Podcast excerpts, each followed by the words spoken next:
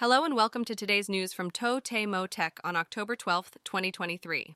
In today's news, Adobe has updated its A I model, Firefly, which allows users to generate images by simply pasting a prompt. The new model, called Adobe Firefly Image two model, replaces the previous version and brings additional features.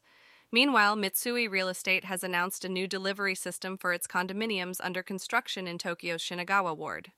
The system allows delivery personnel to unlock the auto lock and deliver packages to the designated delivery area, even when residents are not present.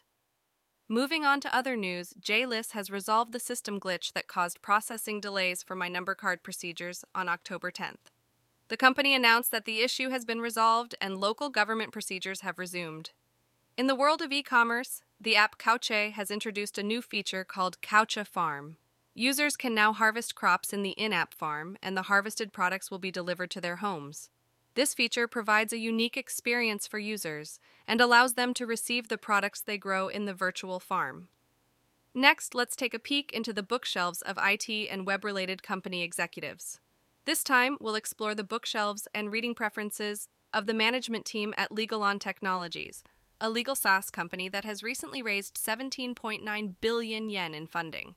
By looking at the books they read, we can gain insights into the influences and perspectives of these leaders in the I T industry.